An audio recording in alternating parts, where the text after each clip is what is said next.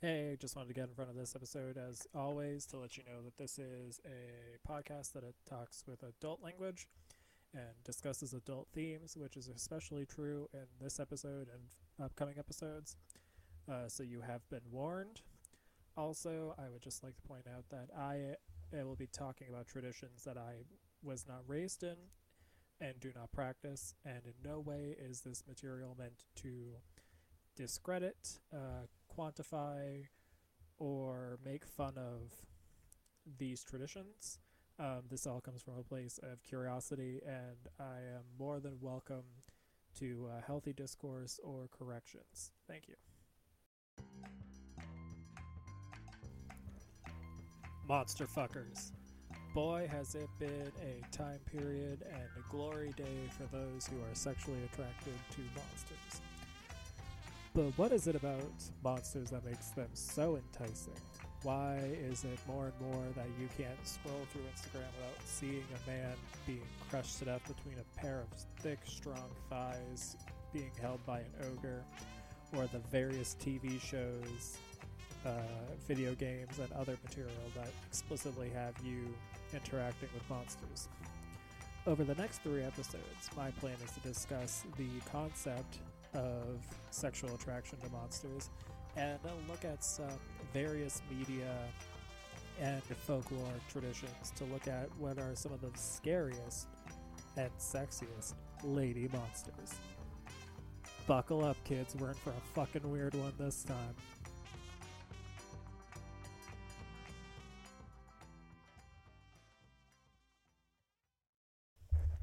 That's right, you heard me. Monster fuckers. Uh, from Shape of Water to Monster Prom, we've had just a bevy of materials in these past few years for people who are sexually attracted to monsters. Uh, the Shape of Water, fun little fact uh, Guillermo del Toro, the reason he did The Shape of the Water the way he did was because he originally watched the uh, old Creature from the Black Lagoon movies and thought that it was supposed to be a love story, not a tragedy which says a lot about him. Oh, actually, uh, on Netflix, he did a beautiful rendition of uh, Pinocchio that's more in line with uh, the original Pinocchio. Because this may come as a shock to you, but Disney fucked up another fairy tale. Uh, Pinocchio actually is a bit odd as a fairy tale if you think about it. Um, quick, already first side tangent uh, Pinocchio was a serialized story that came out in newspapers and was released as a hardcover book in the 1920s. So it um, had a lot more going on. Um, there is, however, I'm not talking about Pinocchio today. I'm talking about monster fuckers.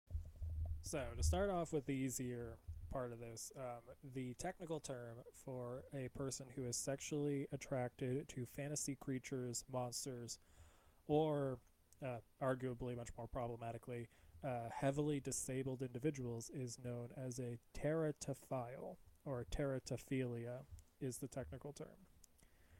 Um, barring the incredibly problematic um, dehumanization of those who are born with defects or have to suffer through disabilities, um, today we're talking about good old, I will be referring to them as monster fuckers.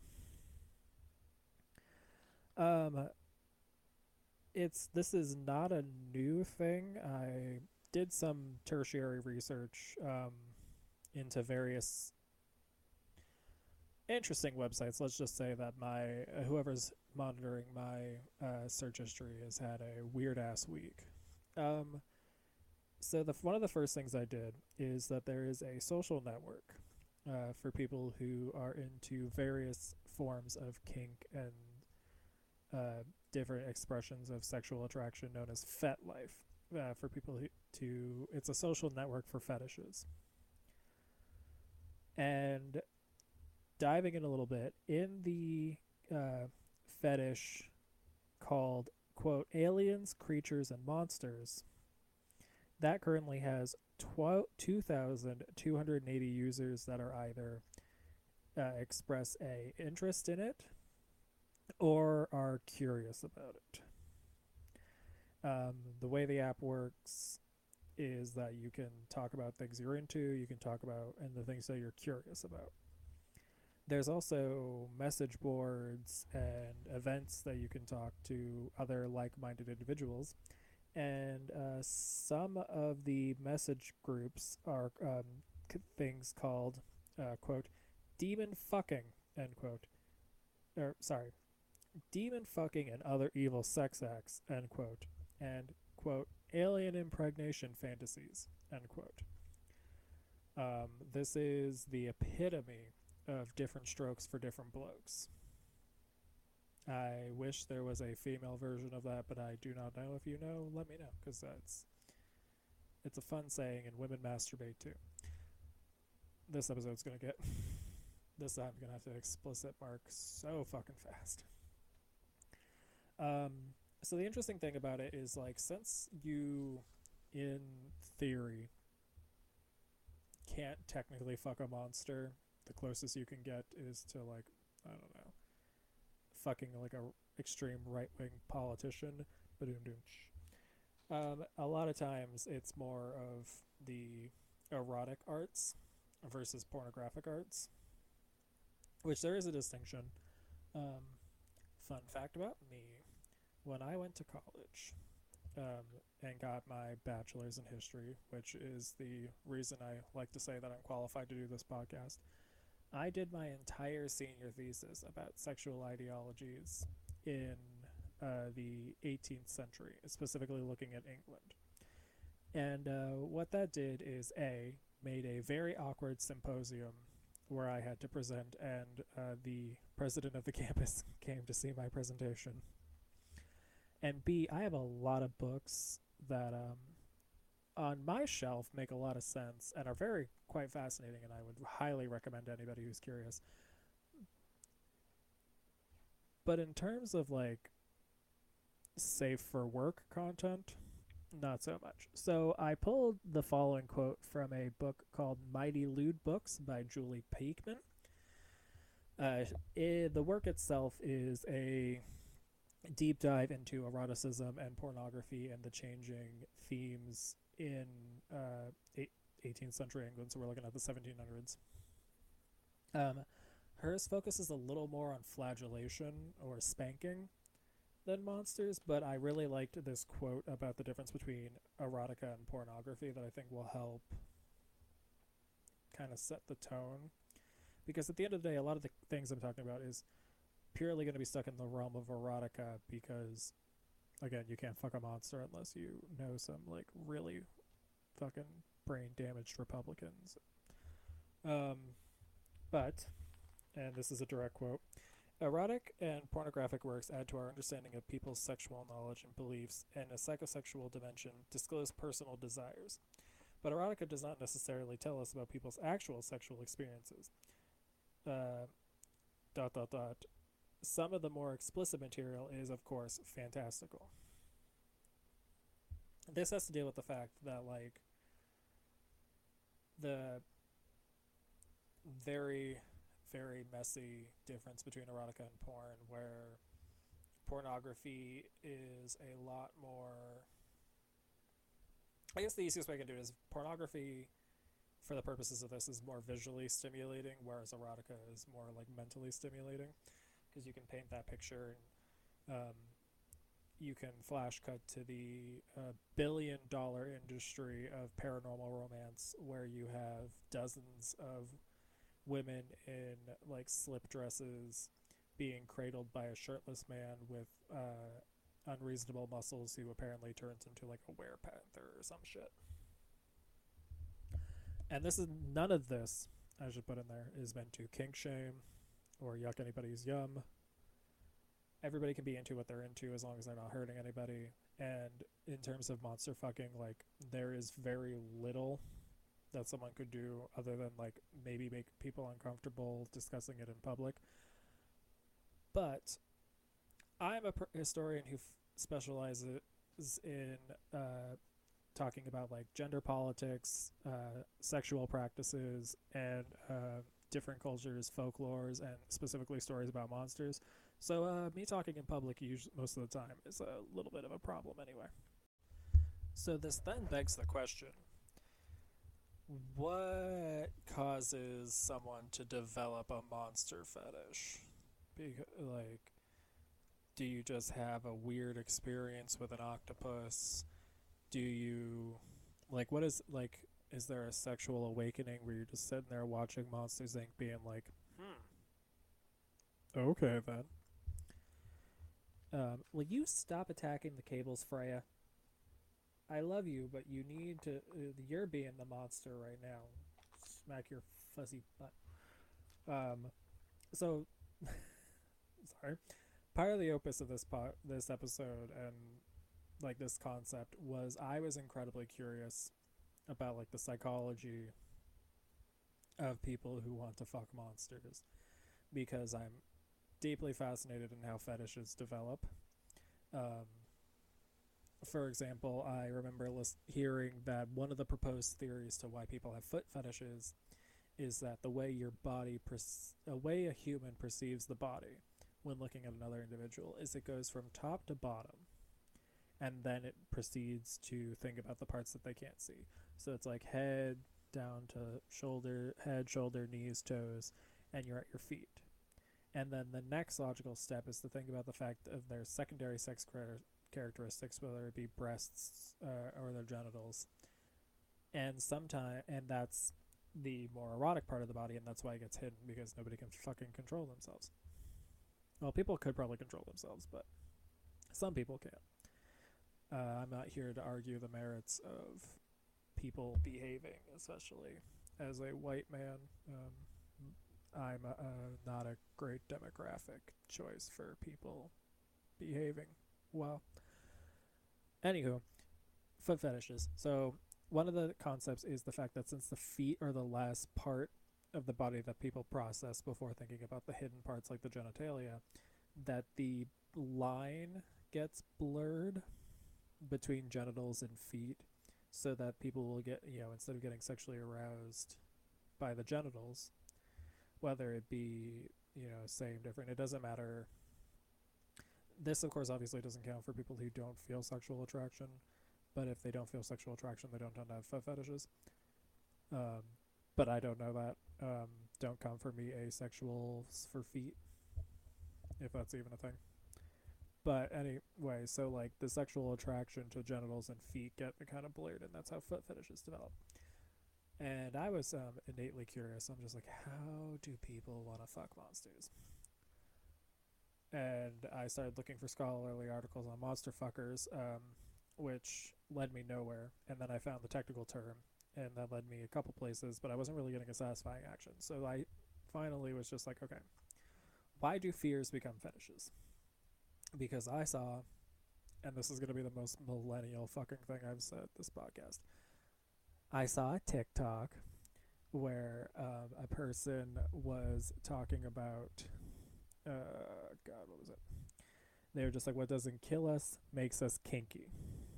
Um, if you get, I will start looking for who the TikTok er was, so I can give them credit for that while I continue this thought.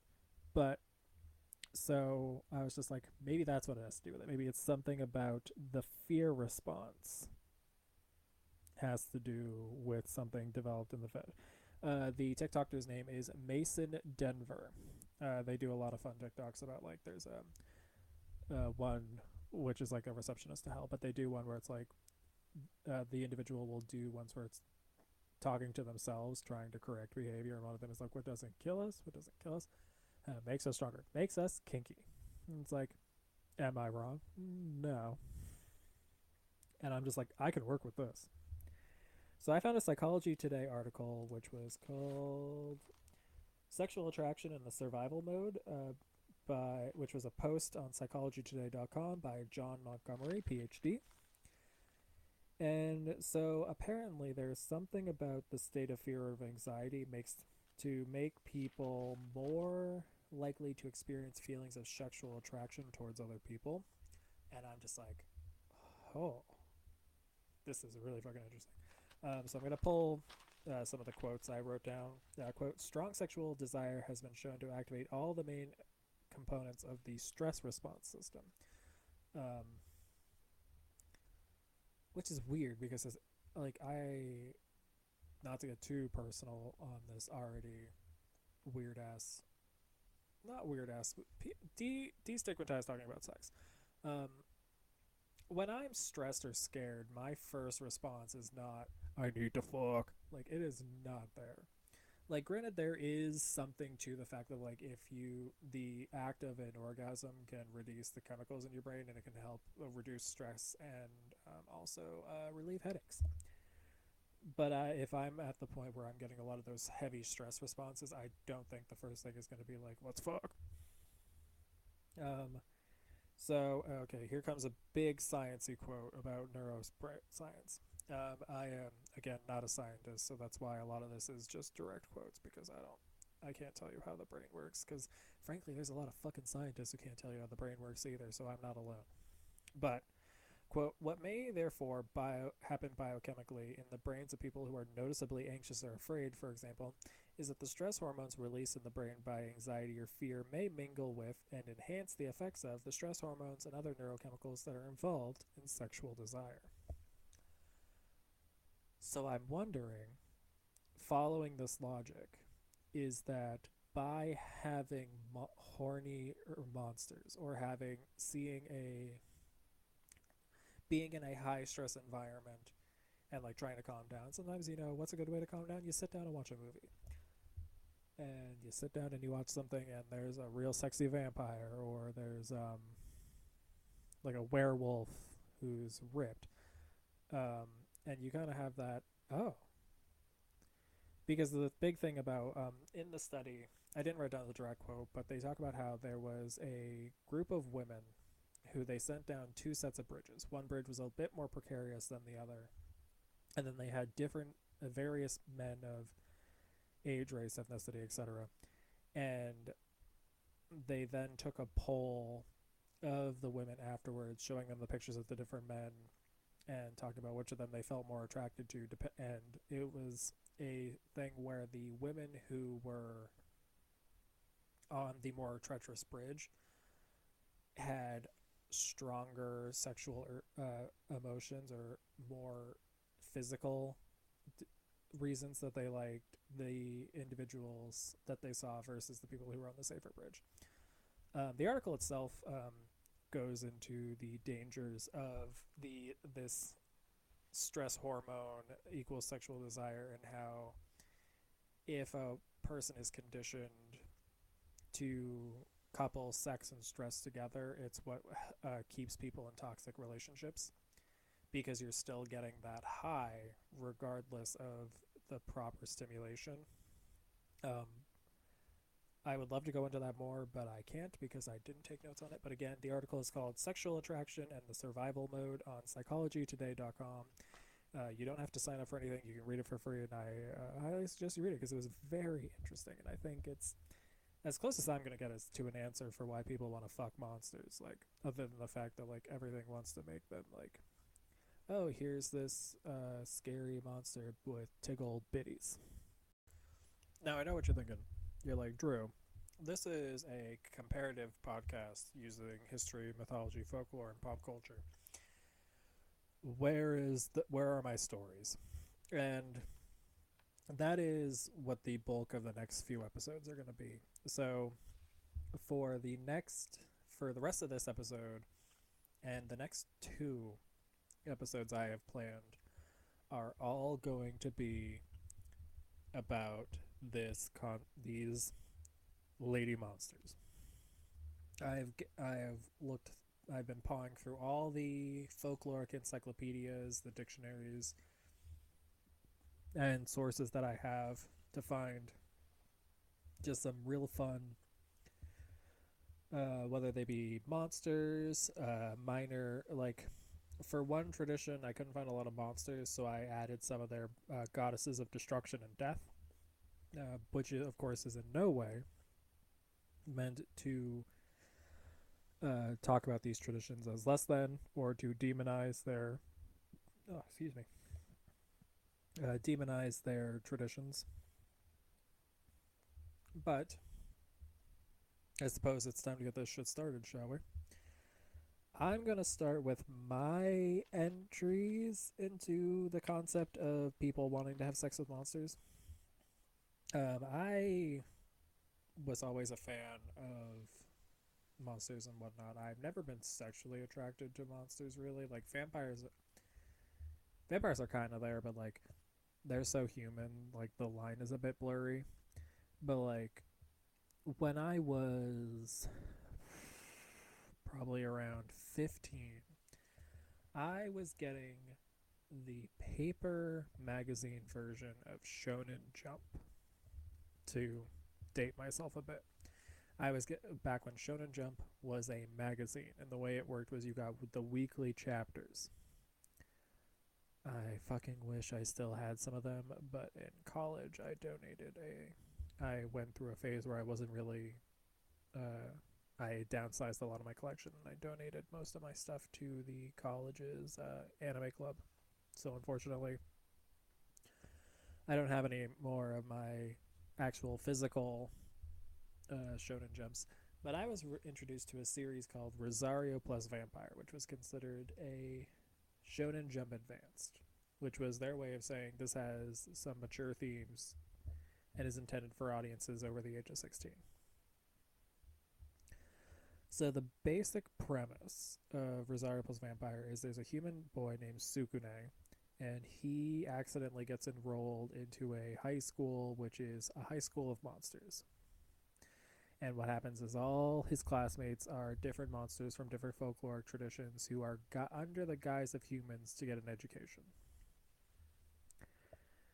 Hilarity ensues, and uh, this is a harem manga at least the first season really is. There's uh, two seasons. The sequel series, arguably the better one, is where I'm gathering some of the material I'll be talking about today. But he ends up with this gaggle of girls who like him because he's a human and he's, you know, not like other humans. Uh, he, and uh, so I'm to start by going through the main, most of the women in Rosario plus Vampire. Uh, first off, uh, it's in the fucking name uh, vampires. In the series, to start off, the main love interest is a uh, vampire girl named Moka Akashiya, and she is a vampire who wears a seal around her neck that can will hold off a lot of her power. Uh, but of course, uh, Tsukune Deus Machina, he can remove the seal from her neck, and it allows him, uh, her to fight his battles for him because he's just a human and he shouldn't be fighting fucking monsters. So, instead of going into uh, monsters of in themselves, monsters, vampires in and of themselves is a topic that could frankly be its own fucking. For, forget its own podcast episode. It could be its own podcast subject, and I will delve a lot deeper into different monster, uh, vampire lores. I keep wanting to say monster because it's the theme of this episode. I will keep delving into vampire lores in a bunch of different episodes. I have a few planned, um, especially so I can talk about like Castlevania and why the Castlevania show is uh, so goddamn good, and they did Carmilla so well. But in this mythos, um, I'll going to focus on just how they are in this one. So in the universe of Rosario plus Vampire, uh, vampires are stronger the older they are and how closely related to the progenitor vampire they are. So the more pure blood and the more and the as they get older they get more and more powerful. Um, they are they have a, a range of abilities pulling from a lot of different uh, vampire traditions. You've got uh, the ability to acquire familiars, uh, a la uh, one character you meet in season two is Moka's younger half sister Coco, uh, who has a bat that can transform into weapons as a familiar. Um, you also have ones who can transform their body into various weapons and like hardening their skin and developing wings. You get introduced into this ability a bit by Moka, one of Moka's older sisters, who transform her, her arm into sharpened wings to kill people because she's an, one of the two assassin older sisters. Um, there's also the other older sister who um, shows that uh, vampires can learn magic, including in universe the ability to slice through dimensions, which is a callback to the multi-dimensional episode. I believe in the concept of Rosario plus Vampire, the multi, the like the multi-dimensional thing works with that second theory where we are a 3D space inside a much larger dimensional space. And so the magic is that they can be trained to slice through. Um, the relationship between Moka and Tsukune also shows that um, most vampires, uh, when they grow fond to a human, uh, their blood actually tastes sweeter to them and is a lot more addicting, somewhat like a drug. Uh, however, there's also the downside, though, that if a vampire gives a human their blood, they can transform them into a ghoul, which is essentially just like a walking, shambling corpse that's uh, fueled by violence. Our next one in the menagerie of our Rosario plus Vampire screen are succubi.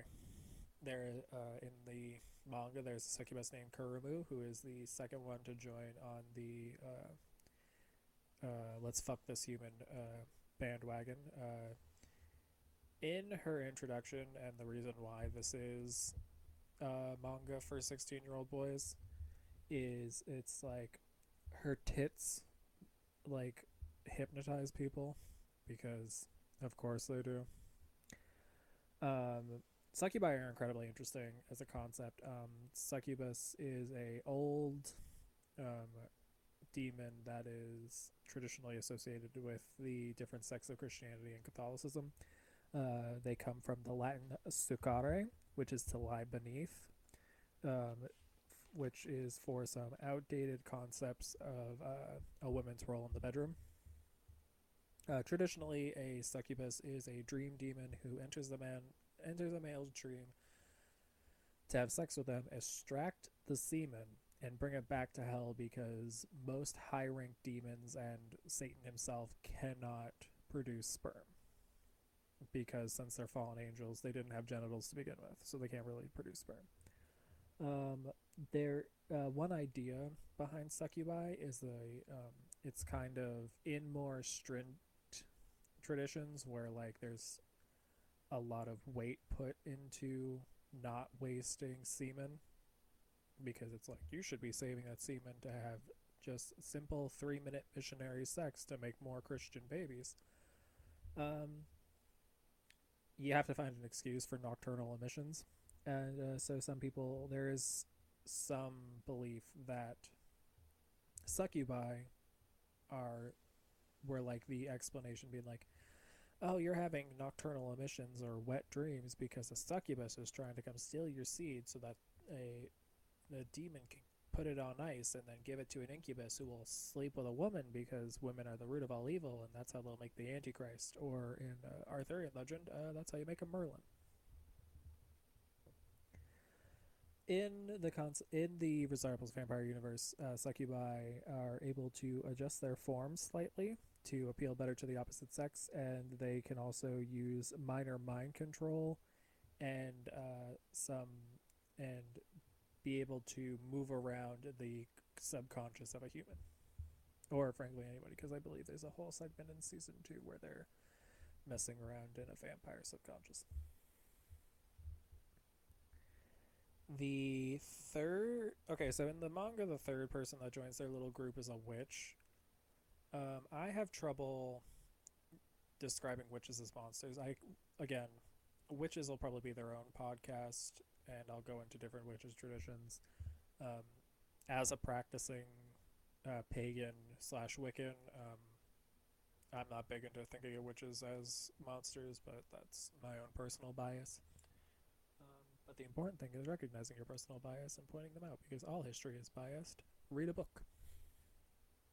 So the next one I'm going to talk about instead is uh, in the English translation called a snow fairy.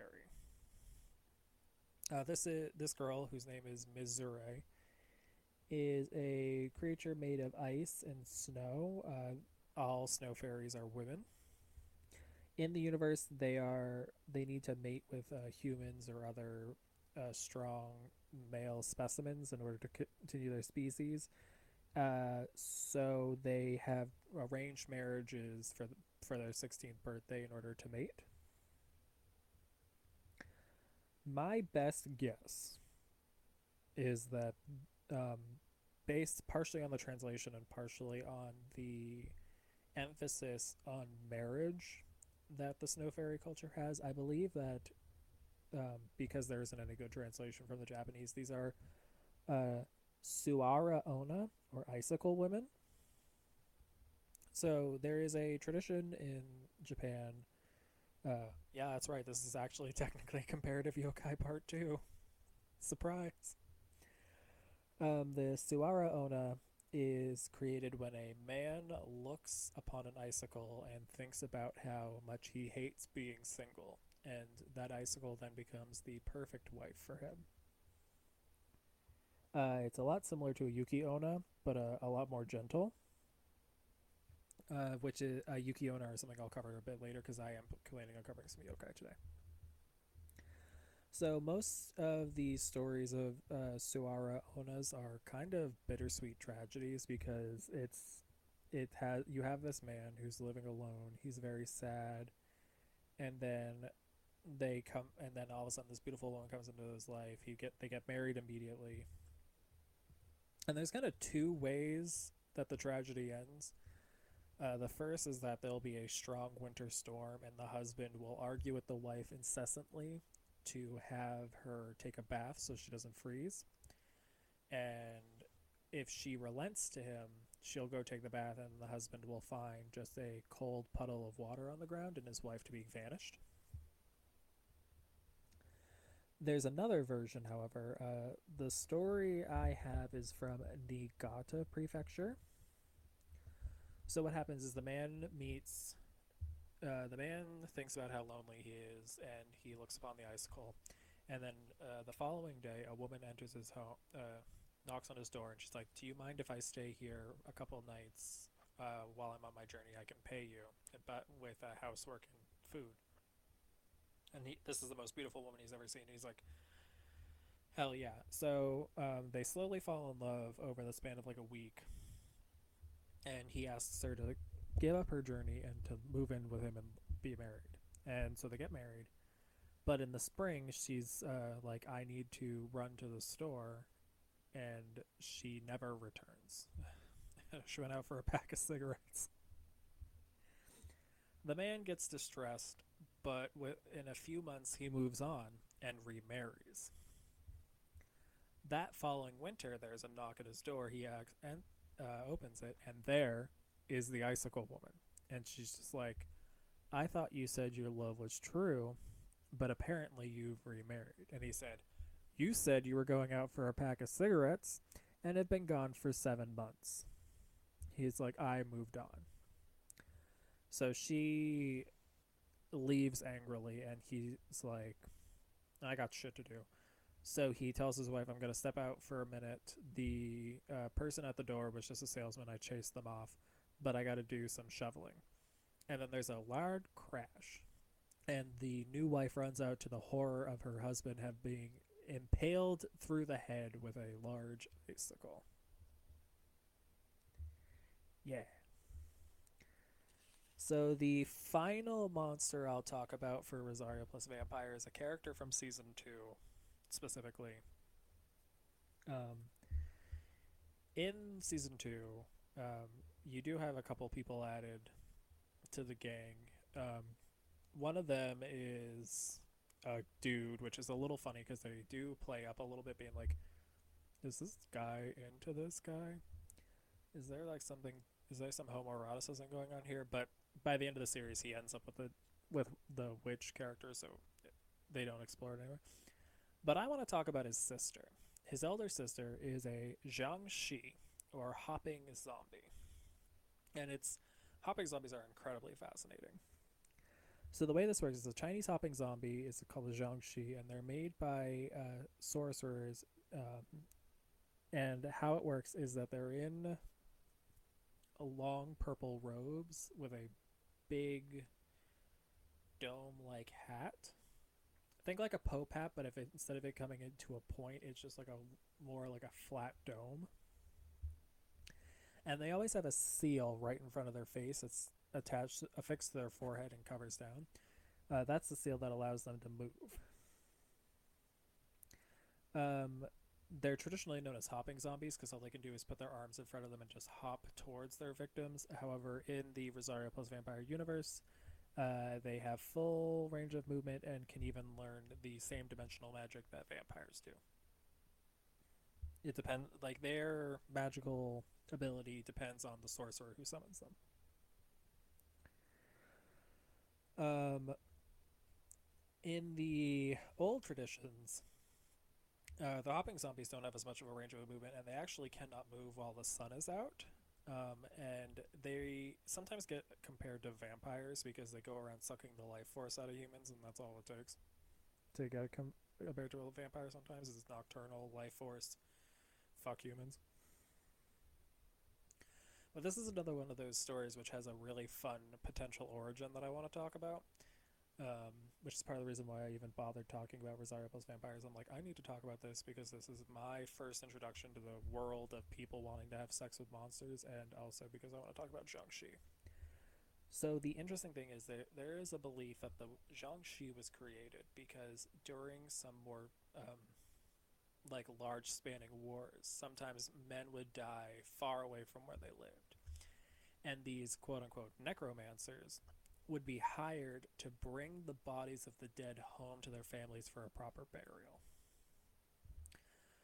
Um, so what they would do is they would take two posts. They would tie their legs to one, the a lower post, and they would top their arms held outward, so that the body would like curve a little bit to the upper post, and then two the men who were hired would be on either end, and they would walk with the bodies essentially and because of the movement of the men and the movement of the things, it looked like the body was just hopping along with these two men.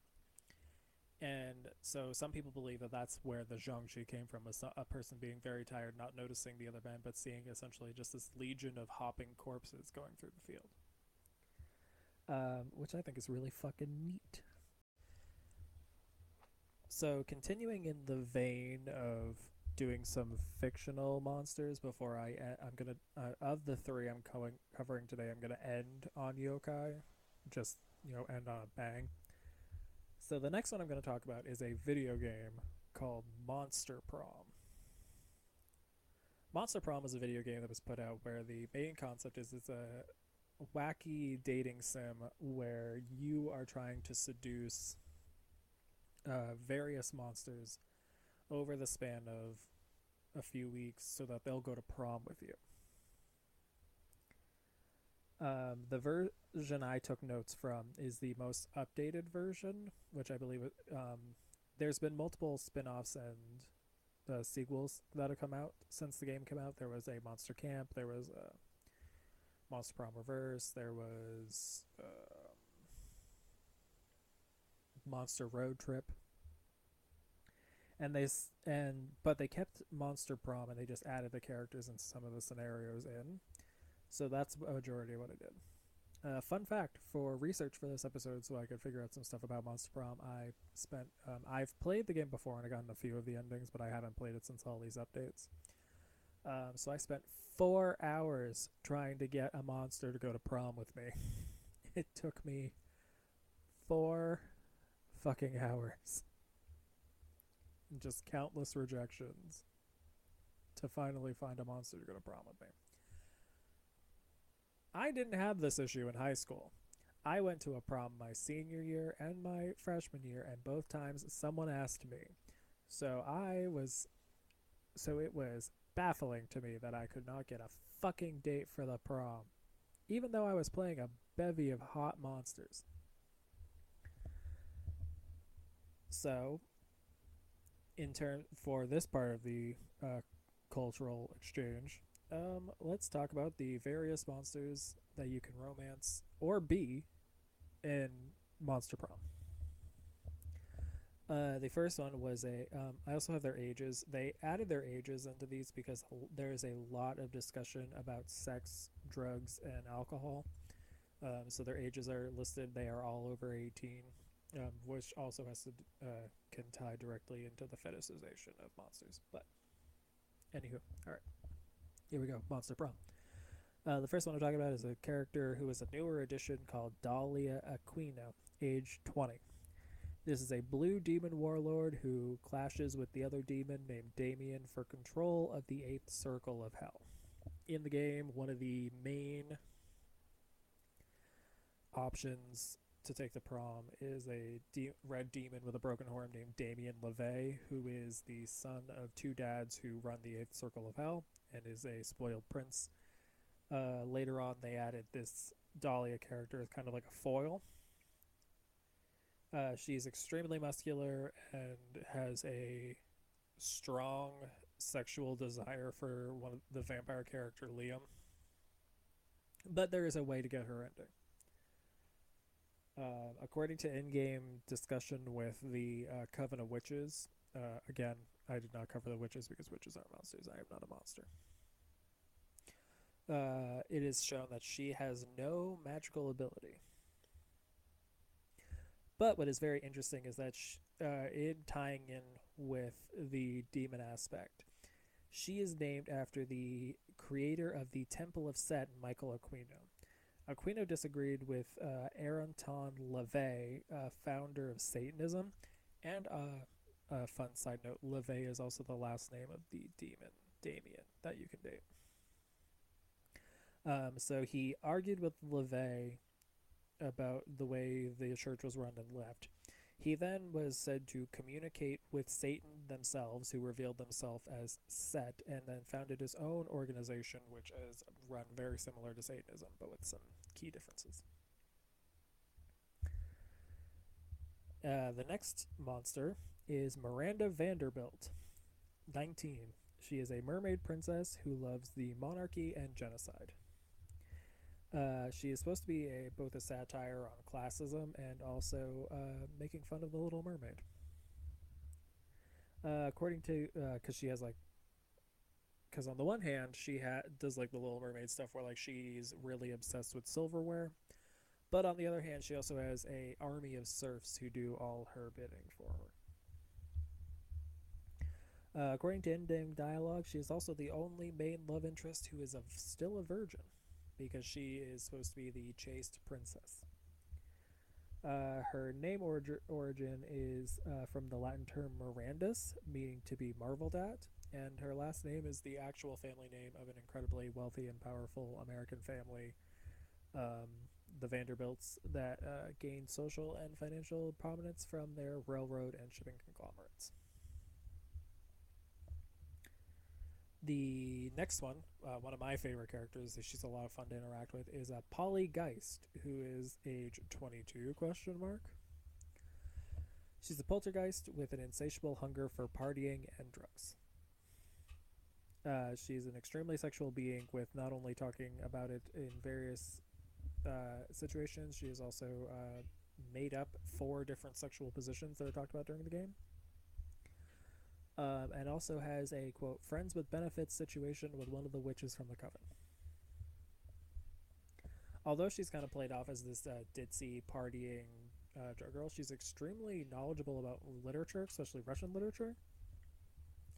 In game, there's an event where she can recommend books to you, and two of the books she recommends to you is The Gambler by Fyodor Dostoevsky and Dubrovsky by Alexander Pushkin. Um, in addition to her name being a bastardization of the word poltergeist, um, her name Paulina is a reference to is actually the main female character in The Gambler, which is a book she recommends to you.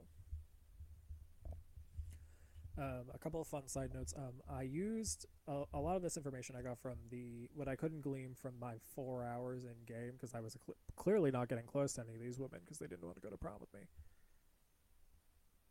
which makes me sound like the incel Kappa character. Shit. Anyway, I just couldn't get I couldn't trigger the right events. Um in they say that Paulina, her name, could also be a reference to the show Danny Phantom, where they're the most popular and first love interest for the main character. His name is Paulina. I'm not 100% sure if that's intended or not, but it's a fun little side note. And also, for Polly, even though drugs and alcohol is her huge thing, it is actually revealed in one of the true endings for her that her actual cause of death was that her father uh, was drinking and driving and crashed the car with her family in it, and he was the only survivor. Uh, the next character, his name is uh, Zoe or Zagord. Uh, this is an eldritch being, uh, a la Lovecraftian lore. Um, I have a little bit of affinity for this character because she was the only one who would go with me to prom. Um, due to the character bio and the fact that there's a lot of uh, variance in their form, um, Zoe is technically transgender. Is a transgender woman who was originally they were agender because there was a mass of tentacles and anger, but then saw through the amulet they were trapped in how much fun it was to be a teenage girl by being stuck to the coven for a year and uh, now identifies as female and wants to be a fun teenage girl. She's incredibly into internet culture and fandom. Uh, a lot of times you'll see her sitting about trying to make writing fan fiction about the other characters. Uh, but she's also completely unaware that uh, one of the other characters has a huge crush on her.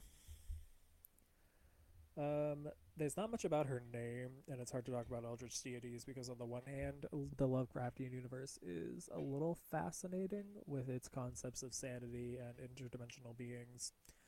On the other hand, H.P. Uh, Lovecraft was a huge fucking racist, even for 1920s consideration, which is a bit much.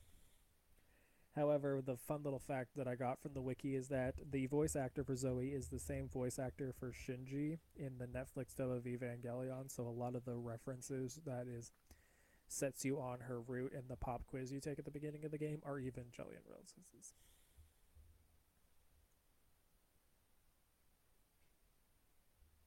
Next, we have Vera Oberlin, 23.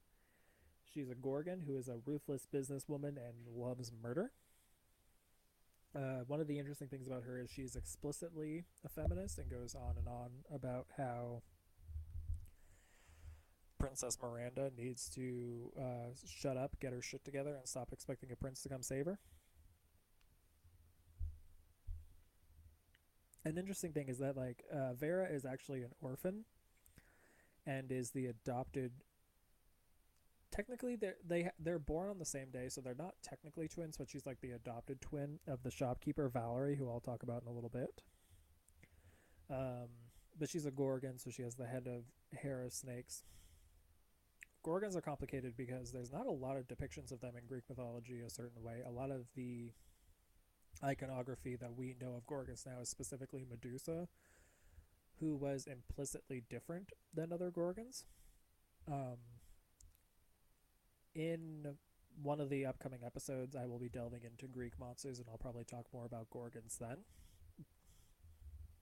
Um, the fun little thing about Vera being a uh, Vera's name is first off, um, she is based off of the character Chanel Oberlin from Scream Queens. And because the, you figure her name's Vera, like Vera Wang, uh, the character she's based off is Chanel. I think the reason that they kept this high class name with the Gorgon is because the logo for Gucci is a Gorgon. So those characters are the main ones you can romance. Well, not um, except for Dahlia. She's a, a more of a hidden route. But uh, I'm gonna quickly go into some of the uh, ancillary characters before I uh, finally start talking about some yokai to finish this off the first uh, first off, I'm going to do two of the characters you can actually play as in the original Monster Prom. The first is Amira Rashid, who is a fire djinn. Um, not a huge fan of water. Um, the facts about her are a little bit limited because since she's one of the player characters, um, technically she doesn't have to be female. She's coded female, and in the game's Monster Prom Reverse, uh, where you can romance the characters from the original Monster Prom. She's coded, she's considered a female there.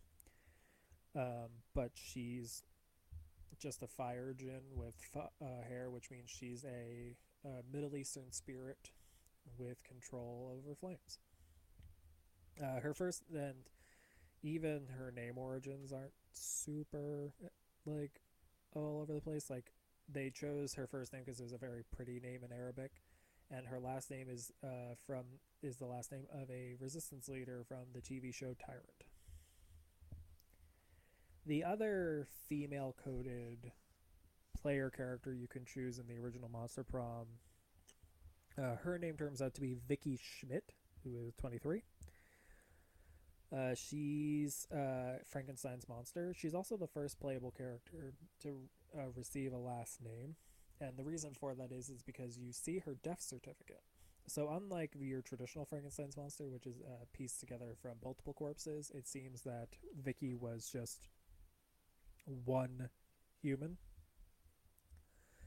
However, it does slightly imply that she died in a way that uh, she needed to be reassembled before being resurrected, which is a bit sad. Um, her name is the feminized version of Victor Frank Victor from as in Victor Frankenstein, and her last name is just was just chosen as a common German Jewish last name because in the game she's canonically Jewish. Um, I got next uh, is someone who could be considered an antagonist, but is also just another playable character, or not a playable character. She's another character, and through a certain chain of events, you can also technically take her to prom as well, but it's a lot harder to do. And this is Aravi Mishra, age 22. She is the monster slayer who is possessed by a curse, transforming her into a thrall of this curse, and is also half human, half monster. Uh, she became a monster hunter because her father was a monster who uh, abandoned their family after, who abandoned their family, just period. And then her mother shortly, uh, due to her heartbreak over his leaving, succumbed to her injuries and a disease during a hunt.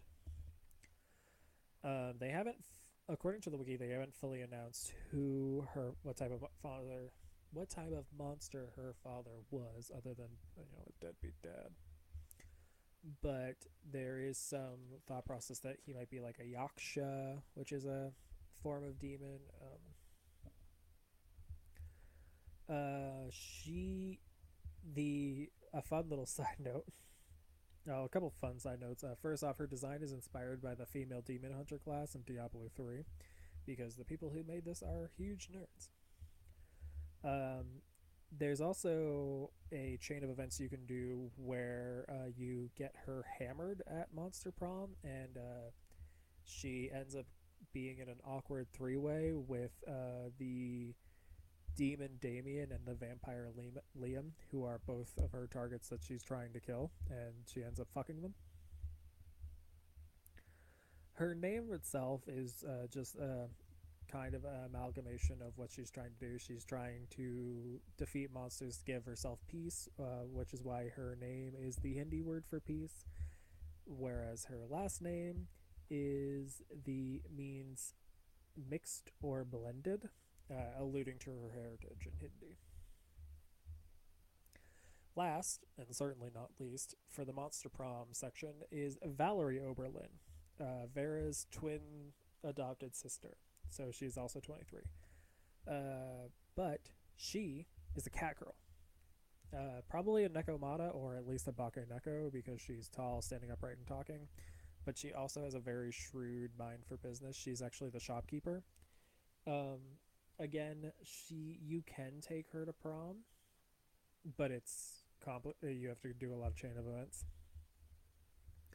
and uh, apparently she's been dealing with some issues with her stuff because she won't ask Vera for things because she wants to show Vera she can earn money too. Uh, so a lot of times, if you buy th- something, she's like, "Thanks, I need to get, I need this money for a new phone." Um, you find out in one of her stories that um, the reason they adopt Vera is so that uh, Valerie can have another woman in the house because Valerie's mother died during childbirth. And that's Monster Prom. Um, it's a super fun game. You can get it on Switch and Steam, definitely. Um, the references are all over the place, uh, but it's also voiced by a bunch of YouTubers, and it's it's, it's a real fun game. I'd highly recommend it. And finally, let's uh, talk about some good old folklore. So, uh, surprise! Um, I know it's. I promised the second episode of comparative yokai, and I wanted to change up the formula. Uh, this wasn't exactly how I thought it was going to go, but um, I think it's kind of fun, and there's plenty to cover. There's so many, so many different yokai. So um, one of the things I'm going to do for this series is there's actually going to be yokai in every episode. Um, and to start, I am still using the uh, translated compiled works of Toriyama Sekien, um, but I'm only using his female monsters from the ones I haven't covered yet. Um, the interesting thing is that each book has multiple volumes, so I got plenty of material. So what I'm going to do today to finish this off is I have let's see two, three, four, five, six. I've got. I'm going to finish this off by telling you six female yokai, and this will be just the pre-game for the next couple weeks episodes where we're diving deeper into more traditions and more you know different video games and movies and mythologies. Uh, i was going to do celtic mythology but the book i have does not have anything about monsters in it. It's all hero sagas. And that is for a different episode. But let's talk yokai shall we? Uh, our first one is the Jorogumo, or Spider Bride, also known as the Horror Spider. Uh, this is a colloquial name for the Gordon or Golden Orb Weaver spider that is native to Japan. Um, it's a very beautiful spider, which is a sentence I never pictured myself saying because I'm not a huge fan of bugs. But once a, a golden orb weaver turns 400, it develops magical powers and a taste for human flesh. So what happens is these spiders are incredibly tricksy and intelligent, so they transform into uh, hot little things and can live in any sort of environment, whether it be just an abandoned cave by a waterfall or in the middle of a busy city. And what they do is seduce young men with the promises of sex, but once they get inside, they entangle them in their webs, which are said to be as strong as steel, and then just slowly suck the life out of them over three days. They're such efficient hunters that they could go for decades without being found out, and even in a like heavily metropolitan area. Um, the more traditional use of it is the spider the like in terms of talking about the bug is the spider bride.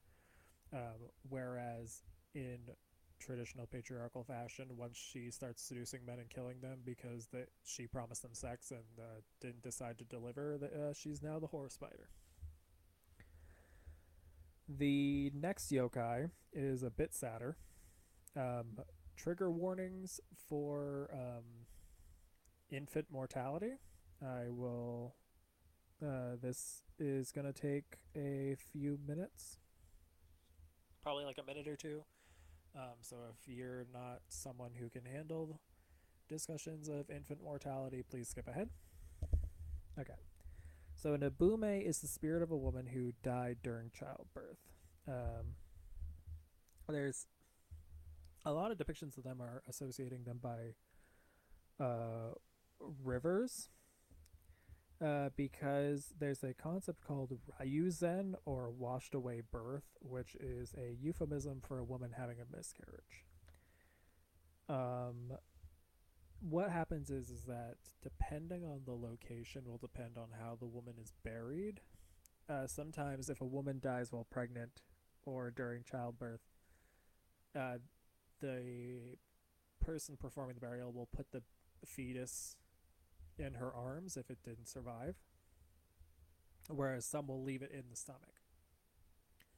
And those who are buried with it still in the stomach are the ones who become the ubume because they just need to deliver this de- this child. Um, Sekien portrayed this one a little bit differently uh, in the Illustrated Demon Horde Night Parade Volume 2, um, where he ties back a little bit to the Chinese tradition of this demon, which is a bird like woman who uh, snatched away children because she wasn't allowed to have her own. Um, in other traditions, what will happen is the Ubume will carry the a child and call to passers-by and ask them to hold her child for a minute and then she will vanish into mist and the child will become so heavy that the person is crushed to death yeah um, the next three um, all have the suffix ona because apparently um, what i'm slowly learning is that's how you say woman in japanese so our first one is the Taka Onna. This is a yokai who lives in red light districts, um, and she looks like a normal woman, and then all of a sudden her torso starts to stretch and get taller and taller until she is at least like two to three stories tall and looking into windows. Um, her name is a play on words because what would be thought of as like a high class hooker or a hooker with a heart of gold. Uh, that's right. I'm making making pretty woman references by you, Freya, because that's what I call you. You're my pretty woman. Yes, I'm one of those people who likes to give their cats uh, nicknames. Don't attack the box, please. Um, because I love my cat to bits, and uh, but I got her from a shelter, and when you get a shelter cat, you get to decide their backstory. So uh, I like to say that she was a poor kitty sex worker, and I am God, who was the fucking lead in that guy? The male, the dude. I'm the one who took her. She's a hooker with a heart of gold, and she don't have to hook no more. Um, so one of her nicknames, which is longer than her actual name, is uh, Julia Roberts, and she's just a sweet, sweet lady. Richard Gere. That's the fucker. I'm her Richard Gere. And uh, since she's double pod, sometimes when she's doing things, she like looks like she back slaps them. Um, so when I lived with my family for a little bit, and she would get into fights with the other cats, it looked like she was just backhanding them, So she she would like smack the cat, and I'd be like, "Big mistake." Sorry, my cat just apparently really likes it when I talk about sex workers. um, so the Taka Onna, um, one of the concepts of who they are is they are women who are apparently so physically undesirable that not only could they not afford husbands or get husbands, but they couldn't even work in red light districts. So they become incredibly jealous and just grow with envy. So what happens is, is as a Taka Onna, uh, they stretch and they scare people who are having sex on higher floors, and she and when the man runs away, uh, she absorbs the lost sexual energy from the encounter, and that's how she sustains herself. Which is I don't even know how to explain it. It's fascinating, kind of. Um, next, because um, I said I'd get back to this, is the Yuki Onna, or Snow Woman. This is a the personification of cold who uh, freezes uh, wavering travelers to death. Um, this is the other possibility of who Mizore could have been from um, Rosario plus Vampire, but I chose the Icicle Woman just because I felt like the marriage aspect, since that is a large part of the storyline, is a lot more likely. And in terms of the difference between a Yuki Onna and a Tsurara Onna, is that a Yuki Onna seems human and feels human and dissolves into more of a mist, whereas the Tsurara Onna are made of ice, which is closer to how the um, snow fairies are in Rosarbo's Vampire. Um, Yuki Onna are very fickle yokai. They can sometimes help travelers uh, travel through a snowstorm, or sometimes they will just straight up kill a man. Um, harkening back to the first comparative yokai episode where I compared them to Pokemon, this is uh, Froslass is based off of a Yuki Onna. Uh, similar to the tale of the Tsurara Onna, in stories where they do find human husbands, it usually doesn't end well because um, they just sort of disappear into mist. Um, there's a story from the Yamagata prefecture where a man claimed to be married to a Yuki Onna. Uh, during a vicious snowstorm, she was standing outside. He had her come back in, and since she was cold to the touch, he, he's like, "You need to go take a bath, so you don't freeze to death." And although she protested, he essentially he forced her into the bathroom and locked the door behind her so that she ha- she couldn't leave until she took the bath. And when he heard a splash, he unlocked the door and looked in, but all he could find was half melted ice floating in the pul- in the tub. Uh, so if you ever think that you're in the winter, if your one night stand or your winter partner tur- is a uh, being of ice, uh, just see whether or not they want to take a shower or a bath. If they're kind of iffy about it, then um, I don't know. Maybe you need to figure some shit out. Um, the next yokai is the Nure Onna, or Wet Woman. Uh, this one is a bit similar to the Ubume, but is does not have as sad a backstory. Uh, these are vampiric sea serpents who haunt sea coasts and river shorelines. Uh, the the thing that makes them similar to an Ubume is that they use a artificial baby to trap their victims into a place, and with the weight it hold, but instead of just crushing the person to death like an Ubume does, the weight sort of holds their victim in place so that the uh, Nure Onna and other river demons can feed upon the human easily. There isn't as much about her.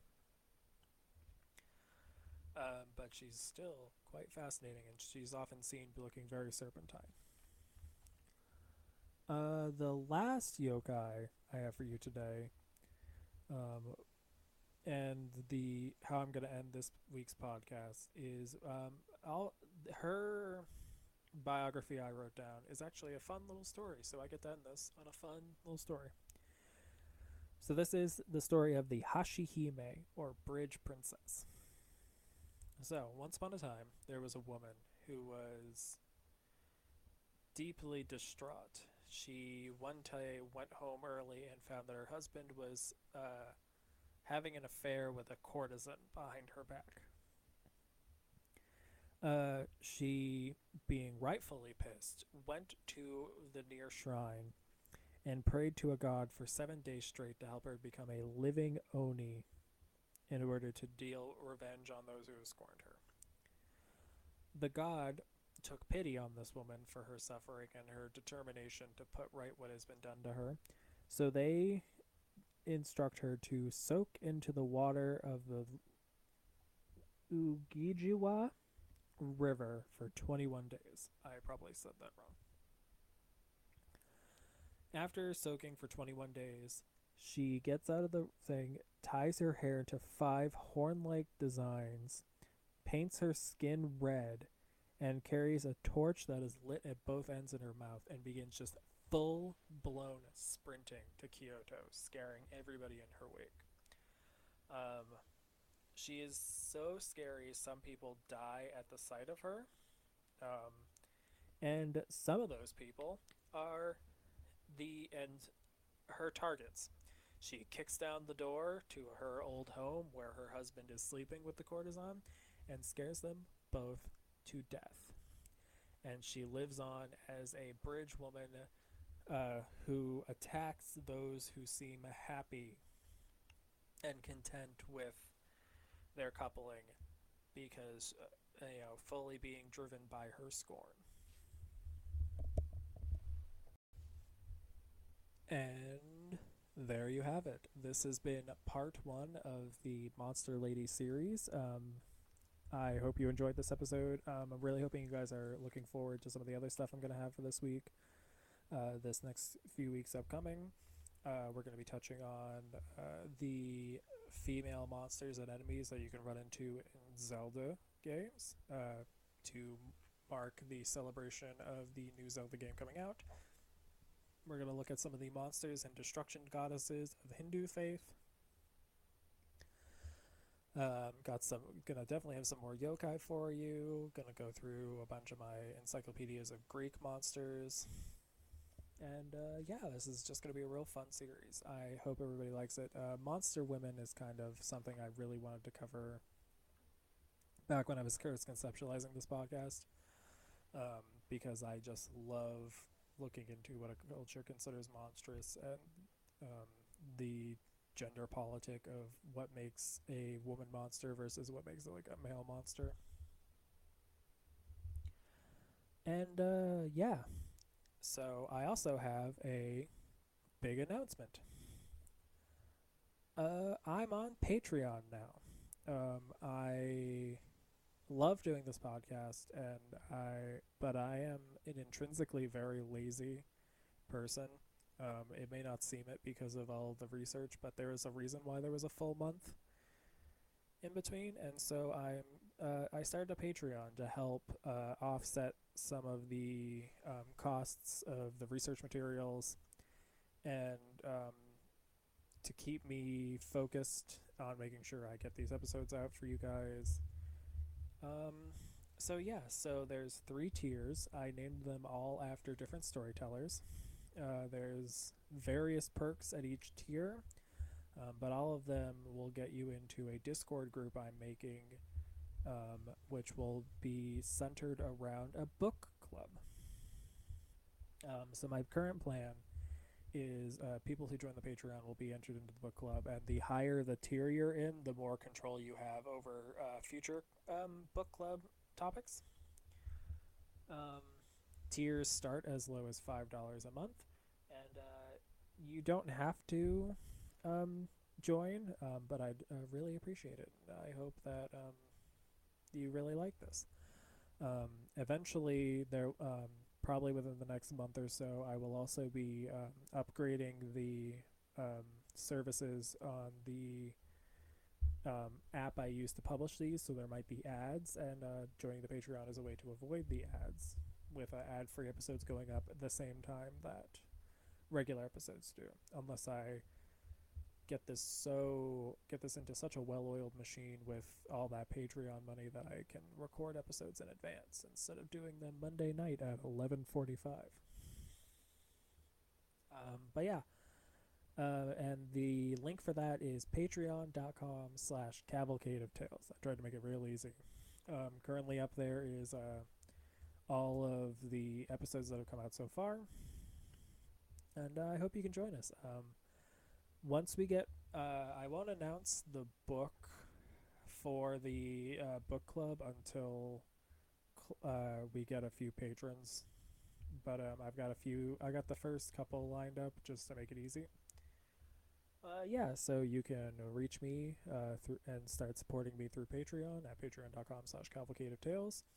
Um, you can also, um, for convenience, I changed my Instagram handle, so you can find me at Instagram or TikTok at uh, White Trash Historian. Um, I'd love to hear what you think of this episode. Um, any, if you are a person who uh, studies yokai or feel like I've gotten anything wrong, I'd love to hear about it. Or if uh, you just want to tell me which was your favorite character in Monster Prom and why Polly Geist is uh, the objectively best one of the group, and uh, no notes. Uh, yeah, and uh, I so yeah, that's this week's episode. I'll see you guys next week with more Monster Ladies, and uh, yeah, this episode's I'm just rambling at this point, so it's uh, time to end the episode. Bye.